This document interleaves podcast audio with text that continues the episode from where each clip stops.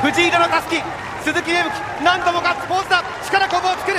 最後は厳しい表情で駒澤大学優勝のフィニッシュ!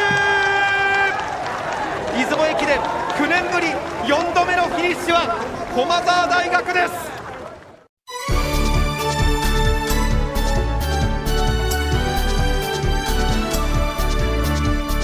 箱根駅伝出場大学応援ラジオ。箱根駅伝への道。出雲全日本そして箱根。学生三大駅伝すべてを実況中継する文化放送ではこの箱根駅伝への道でクライマックスの箱根駅伝に向けて奮闘するチームを応援紹介してまいります。箱根駅伝への道ナビゲーターの柏原隆二さんそして文化放送斉藤和美アナウンサーですこんばんは。こんばんはしますさあ今ねお聞きいただきました駒澤大学優勝のシーン斉藤和美アナウンサーの実況でしたはい、9年ぶり4度目の優勝が正しい実況ですね。すぐに優勝って言えなかったのはダメな実況。そんなことない。その昨日の実況後に言ってますけどもね。まあとにかくね、強風が吹き荒れていたのでびっくり。で、フィニッシュ地点周辺鈴なりの人だかりで2度びっくり。それでも皆さんはコロナ禍のルールを守って拍手だけで応援、その礼儀正しさに三度びっくりしたという。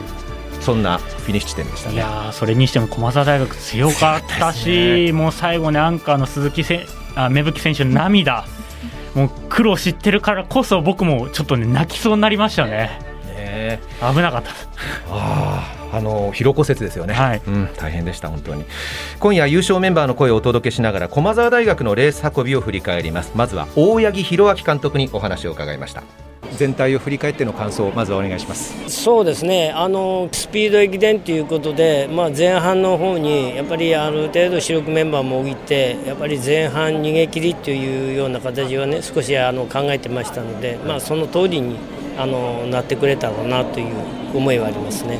2区で早くも先頭に立ちましたけど、これは予想通りでしょうか？うん、そうですね、あの啓太が割とあのいい状態には来てましたので、だからまあ2区で、まあ、トップになるかどうか、ちょっと分かりませんでしたけど、まあ、上位の方には来るなという感じで、まあ、田沢でちょっとあのアクシデントもありましたけども、まあ、1週間ぐらい前にちょっとお腹壊したりね、なんかそれがあって、まあ、どうかなというところはあったんですけども、田沢を3区に持ってくるということは、3区でトップに立つということはまあ想定してたので、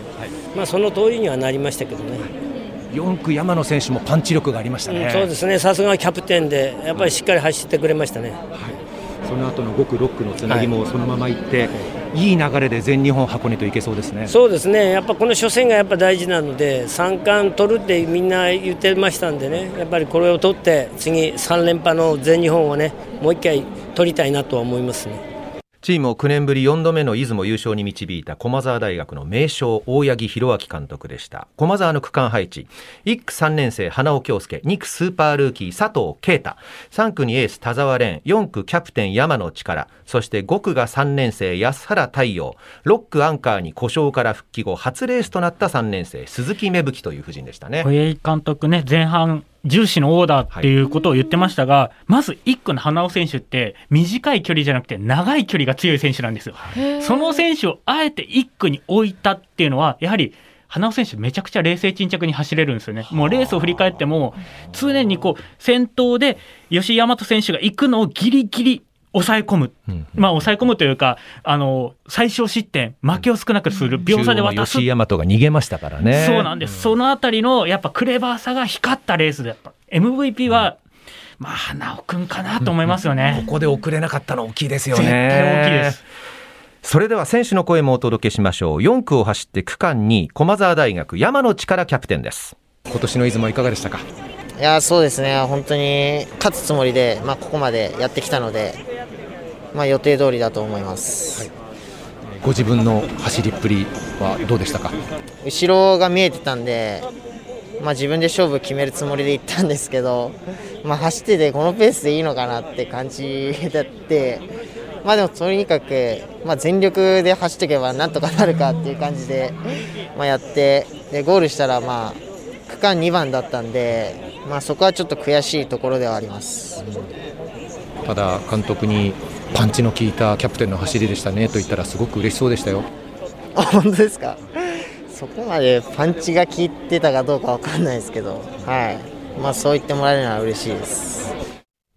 駒澤大学のキャプテン4年生山野選手でした。自称笑顔製造機ですからね、あと2回の駅伝もレース後にこうして笑いながら振り返っていただきたいと思います。続いてエース区間の3区を走って区間賞のケニア人留学生創価大学ムルワ選手に次ぐ2位でした。日本人トップで藤色のたすきをリレーした田澤蓮選手なんですね。大八木監督も先ほど明かしていらっしゃいましたが1週間前お腹を壊してしまったという田澤選手にレースを振り返ってもらっています。まあでもその中では別に日本人にはまあ負けないとは思ってたんですけど体調が悪くなった時点でちょっとやばいなと思ったんで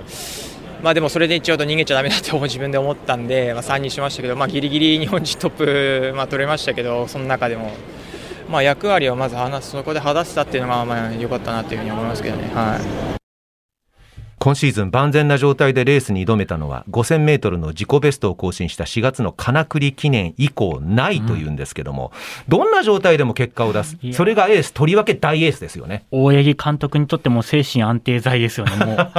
田澤選手に任せればどうにかなると思いますからね。すごいな。1週間前に感染性胃腸炎にかかって2日間も寝込んだのによく重要区間で優勝に貢献したなと思います。その田澤選手は師匠の大八木監督から最近言われたことで印象に残っている言葉を問われるとこんなことを話してくれました。もう駅伝前だからその自分が体調崩して大丈夫かな大丈夫かなとかでずっと言ってたんでもうその心配なことしか全然頭に今残ってないです。監督が自分のことを心配してる感じ。しかもう頭にないですね、まあ、大丈夫かって言われても、はい、大丈夫ですって言ったんですけど心の中ではちょっとやべえなと思ってましたけど、はい、大丈夫じゃねえけど、まあ、大丈夫って言わないと監督結構あのそういうとこあるんで、はい、ちょっとビビっちゃうというか、はい、可愛いとこあるんで、意外と面白いとこあるんで、はい、ちょっと自分が弱気だと監督も弱気になっちゃうところがあるかもしれないんで、はい、ちょっと強気強気じゃないですけど、ちょっと表は強気でいかないとやっぱり、はい。まあ、監督、まあ、この4年間その自分たちを指導してくださったまあ、恩返しっていうのはやっぱりこの駅伝での優勝をさせてあげることっていうか、まあ、それが一番の恩返しだと思ってるんで、まあ、今年3冠っていうふうに掲げてますけど、まあ、まず1勝できて、まあ、1つの恩返しはできたんじゃないかと思うので、まあ、残り2つしっかり取って、まあ、この4年間の恩返しっていうのをとりあえず監督にはしたいなっていうふうに自分は本当に思ってるんで、まあそこはい、そういう形です。駒澤大学大エース田澤廉選手でした、まあ、改めて1区から6区まで区間順位を見てみると1位と2位しかない。これはもう圧巻でした。本当に素晴らしい優勝でした。ね明日のこの時間は出雲駅伝準優勝国学院大学のメンバーをはじめ出雲で活躍した選手の声をお届けいたします。ナビゲーターの柏原隆二さん文化放送斉藤和美アナウンサーありがとうございました。ありがとうございました。箱根駅伝への道でした